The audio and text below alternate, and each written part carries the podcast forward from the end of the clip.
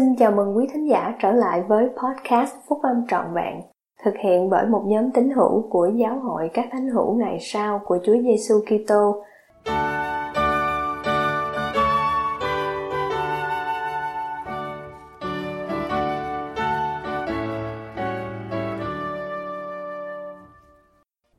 Hãy êm đi, lặng đi, bài của Chủ tịch Thomas S. Monson về sứ điệp của đệ nhất Chủ tịch đoàn vào tháng ba năm hai không một ba trong tạp chí Liahona cùng năm của Giáo hội các Thánh hữu Ngày Sau của Chúa Giêsu Kitô. Cách đây vài năm, vào một ngày nọ, sau khi làm xong công việc ở văn phòng, tôi cảm thấy có một ấn tượng mạnh mẽ phải đi thăm một quá phụ đang là bệnh nhân tại một nhà dưỡng lão ở Salt Lake City.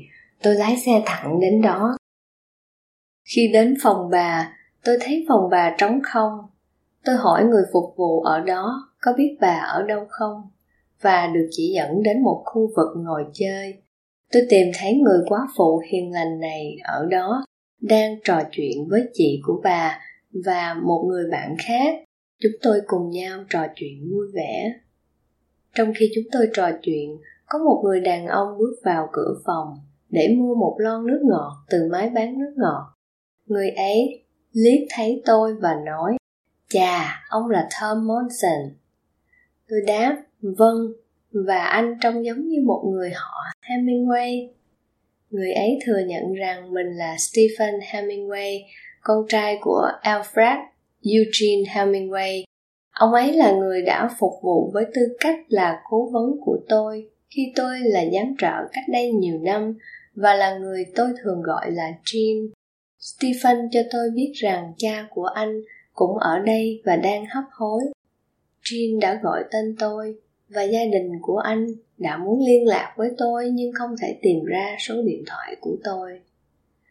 Tôi cáo từ ngay lập tức và đi đến Stephen, lên phòng của cụ cố vấn của tôi, nơi mà những người con khác của anh cũng đang quy tụ lại. Vợ anh đã qua đời một vài năm trước đó. Những người trong gia đình xem cuộc gặp gỡ của tôi với Stephen trong khu vực ngồi chơi là một sự đáp ứng của Cha Thiên Thượng cho ước muốn lớn lao của họ rằng tôi sẽ gặp cha của họ trước khi ông qua đời, và đáp ứng lời kêu gọi của ông. Tôi cũng cảm thấy rằng đây là trường hợp mà nếu Stephen không bước vào phòng tôi đang trò chuyện trong đó đúng lúc, thì tôi cũng không biết rằng Jean cũng đang ở đây. Chúng tôi ban phước cho anh một tinh thần bình an tỏa lan.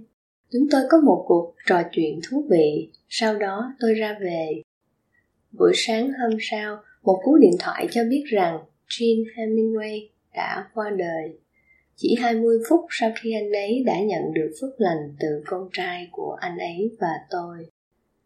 Tôi dâng lên một lời cầu nguyện cảm tạ thầm Cha Thiên Thượng về ảnh hưởng, hướng dẫn của Ngài đã thúc giục tôi đi thăm viện dưỡng lão và dẫn tôi đến người bạn thân yêu của tôi là Alfred Eugene Hemingway. Tôi thích nghĩ rằng ý nghĩ của Jean Hemingway vào buổi tối hôm đó, khi chúng tôi cảm nhận Thánh Linh, tham dự vào lời cầu nguyện khiêm nhường và ban một phúc lành của chức tư tế, đã đọc lại những lời được đề cập tới trong bài thánh ca: "Thưa Thầy, bão tố đang hoành hành. Xin nán lại, ôi đấng cứu chuộc được phước. Xin đừng bỏ tôi một mình nữa, và với niềm vui tôi sẽ tới cảng được phước và nghỉ ngơi trên bãi biển hạnh phúc." Tôi vẫn còn yêu thích bài thánh ca đó và làm chứng về sự an ủi đến từ bài thánh ca đó.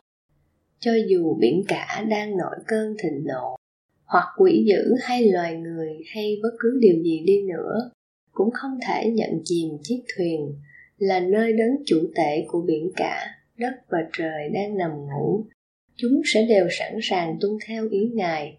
Hãy êm đi, lặng đi.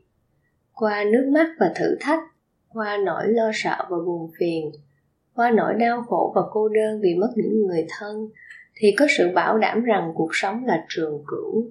Chúa và đấng cứu rỗi của chúng ta là bằng chứng sống cho điều ấy. Lời của Ngài trong Thánh Thư là đủ cho chúng ta. Hãy yên lặng và biết rằng ta là Đức Chúa Trời.